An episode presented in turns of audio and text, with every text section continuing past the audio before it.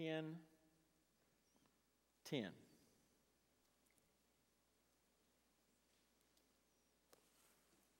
John records the words of Jesus when he says, The thief comes only to steal and kill and destroy.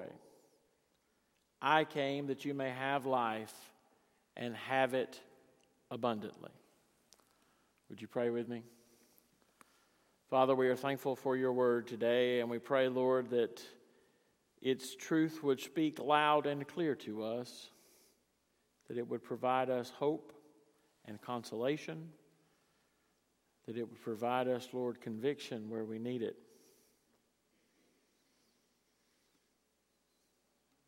But in all, Lord, it would cause us to grow more and more in the likeness of your Son. Give me the words that are needed for all those who are listening now. As we make our prayer in Jesus' name. Amen.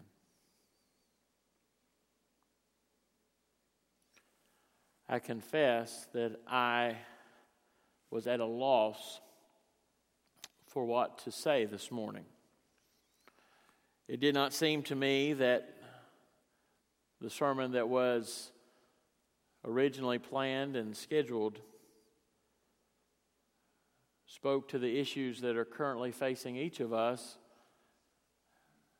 during this time of crisis. And so, as I wondered what it was that I should say, I thought of the phrase that is used in other traditions of giving witness, of simply testifying about what God has done and who He is and how He helps us in our work. And as I pondered that, I thought of this phrase in John that the thief comes to steal and kill and destroy. I came that they may have life and have it abundantly. What does it mean? And how can we apply that text in times like these? Well, first off, Jesus says that the thief comes to steal. And to really understand how the thief goes about doing that, we just don't have to think about blanket stealing. We have to go back to the, the word thief there because the word thief uh, simply doesn't mean to steal. It actually has a more nuanced word in the original language for to pilfer. In other words, to take small things, little bits here, little bits there. Beloved, we will inevitably, over the next few weeks, be pilfered in our souls. Fear will chip away at us, uncertainties will chip away at us, doubts will chip away at us. And if we are not vigilant against it, we will not come through this crisis stronger and better, but weaker. We cannot allow that. We must always be on guard for making sure that the little things are, are continuing to thrive, though we cannot have community and fellowship as we normally do, we must continually look out and see how we can be community in times like this by simply calling folks, by letting them know that we care. We must maintain and grow little by little. We cannot allow ourselves to be pilfered. The enemy comes to pilfer. Notice also the thief comes to kill. Now, when we think of killing, we think of simply what the commandment tells us You shall not kill. But the word in the commandment is not the word that is used here by Jesus. The word that is used here by Jesus has a, another meaning. Uh, it means, in, in, part, yes, to kill, but to kill uh, because of a sacrifice, to slaughter for a sacrifice. Beloved, we cannot allow ourselves to be sacrificed during this time. There's a time and place for all things, Solomon tells us in Ecclesiastes 3. But, beloved, let me share with you for just a moment what I do not believe this is a time or a place for. It is not a time and a place for our opinions, it is not a time and a place for our politics. It is a time and a place to declare the glory of God, to be bastions of truth, to spread truth, to not spread rumor or fear, to be positive influences in our society. Beloved, we do not know, and we will not know until all this is done, if we have gone to such extent for bad reasons. But right now, we must allow ourselves to continue to be purveyors of truth. If we are not purveyors of truth during this time, people will not listen to us later. And so we avoid our opinions. We avoid things that would be divisive. We do not allow ourselves to be sacrificed on hills and mountains that do not require it. But we remember the words of Paul to the church at Rome when he tells us to present ourselves as sacrifices to God. Romans 12, 1, I appeal to you, therefore, brothers, by the mercies of God, to present your bodies as a living sacrifice, holy and acceptable to God, which is your spiritual worship. And then he continues, Do not be conformed to this world, but be transformed by the renewal of your mind, that by testing you may discern what is the will of God, what is good and acceptable and perfect. Beloved, let us think and pray before everything we say and do in these days. God, is this you? God, is this you? God, is there something in my mind that doesn't need to be there today? God, renew it. God, the only sacrifice I want to be is a sacrifice of thanksgiving to you. Thief comes only to steal and to kill and to destroy. The word destroy here has a multitude of meanings. It can mean to kill, it can mean to annihilate. I like the meaning, though, to render useless. Some would argue that as I preach today and look out at the vast multitude of 13 people that we have here helping this service happen, that Grove Park has been rendered useless today. On our way in this morning, we passed many churches sitting idle. All across America, and the world, Christians are not gathering. And it would seem that we are rendered useless. Beloved, if we do not during this time seek to find ways to declare the love of Jesus to everyone that we can, we will be rendered useless we will be destroyed.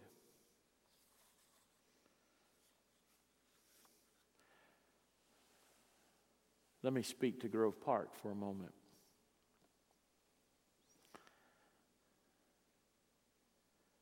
Grove Park, I do not believe that we will be rendered useless. I think that we have been strategically placed and we didn't even know it while we were being strategically placed to do it.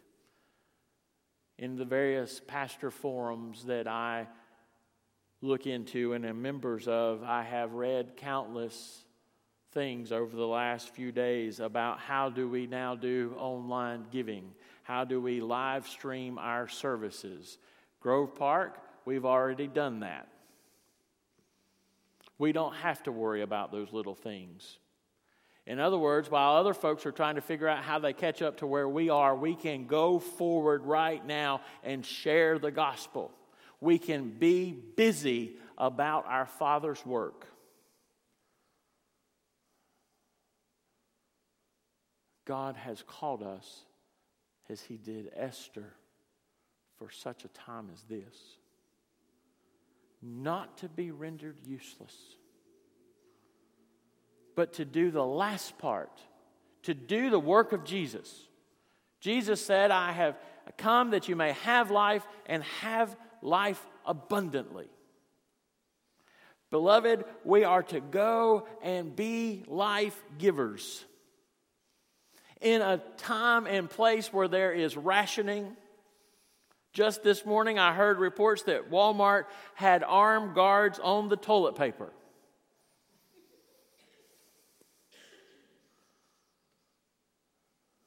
In a time of rationing, we don't know how our transport systems are going to work during this time. It may become like World War II eventually with rationing of all types and forms. We don't know but I do know this that I serve and you serve a God who does not ration. You cannot find him rationing anything out. You can't find him limiting anything. The scripture says here that he has come that we may have life and have it abundantly. In Ephesians 3:20 he says that we are to now to him who is able to do exceedingly and abundantly above all that we can ask or imagine. In Romans 5:20 he tells us that where sin abounds, grace abounds all the more. In 1 John 3 1, he tells us, Behold, what love the Father has lavished upon us, that we should be called the sons and daughters of God. Did you catch all of those verbs? Far above, exceedingly and abundantly, abounding grace, lavish love, abundant life, full life we serve that God. And in a time where fear abounds, we must run like our hair is on fire into the fields around us, declaring that grace abounds all the more. In a time where we are concerned about death, we should say to all who we can tell, that we serve a God who provides life and life abundantly. Beloved, we must be life givers. For I can give witness today to the fact that throughout my entire life, God has never failed. He has never failed. He has always provided all that I need and more than I need. Am I worried? Yes. My friends would tell you that I'm a good German, and so I am filled with angst over this whole thing. But God, but God still supplies. He is still in his holy temple, Habakkuk tells us. He's the same God who had made preparation for me before I was even born by sending his son to die on the cross of Calvary. That while I was yet dead in my trespasses, he sent Jesus. the same God has for us today, beloved, everything that we might need. And He expects us to go and serve Him so that we can be what others need.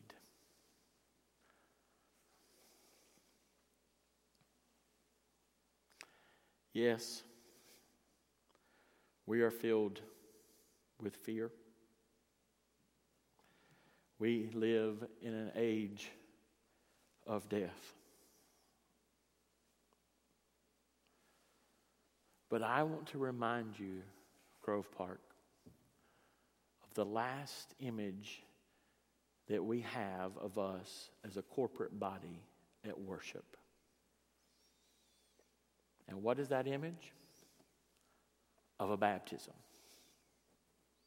of a celebration of life, of the new life that is found in Jesus Christ. There is absolutely nothing, beloved, that I would love more than in the course of this time have these gatherings. And at the end of every one of them, I have to do a baptism. Because as we have gone out into our community and we have shared with those who are hurting, who are suffering, who are fearful that they can have life and have it more abundantly, that they say, I want to know Jesus. Remember that. And remember what we're going to do the next time we're together. We're going to have a baby dedication. And we are going to celebrate life.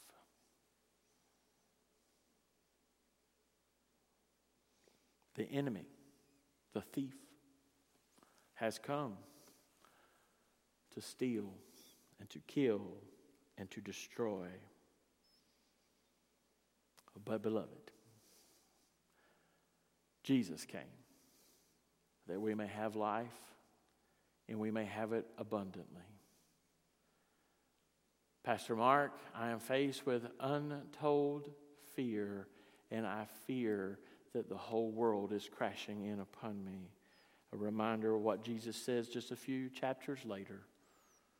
In this world you shall face trials and tribulations, but behold, I have overcome the world.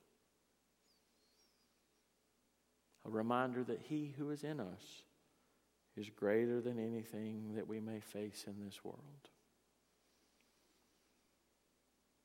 I know nothing more to tell you today, Grove Park, than to tell you to go give witness. Give witness of grace abounding, of life abounding, of hope abounding, of love abounding.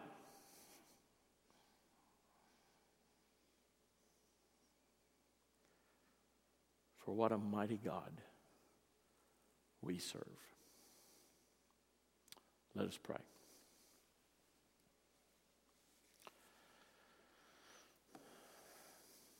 Lord, we are thankful today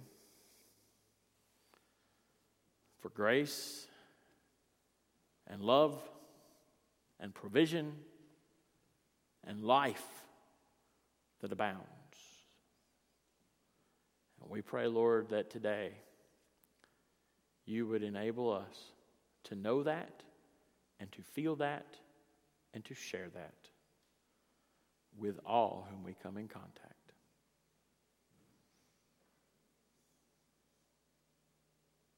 Speak into the depths of our souls and ground us to the solid rock that is Jesus.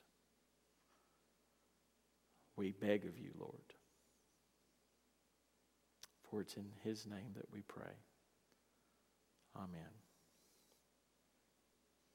Where has God spoken to you today, beloved? Maybe today you need prayer. Maybe today you just need to talk this over a little bit more. You can call the church office. You can call me. You can call any member of the pastoral staff.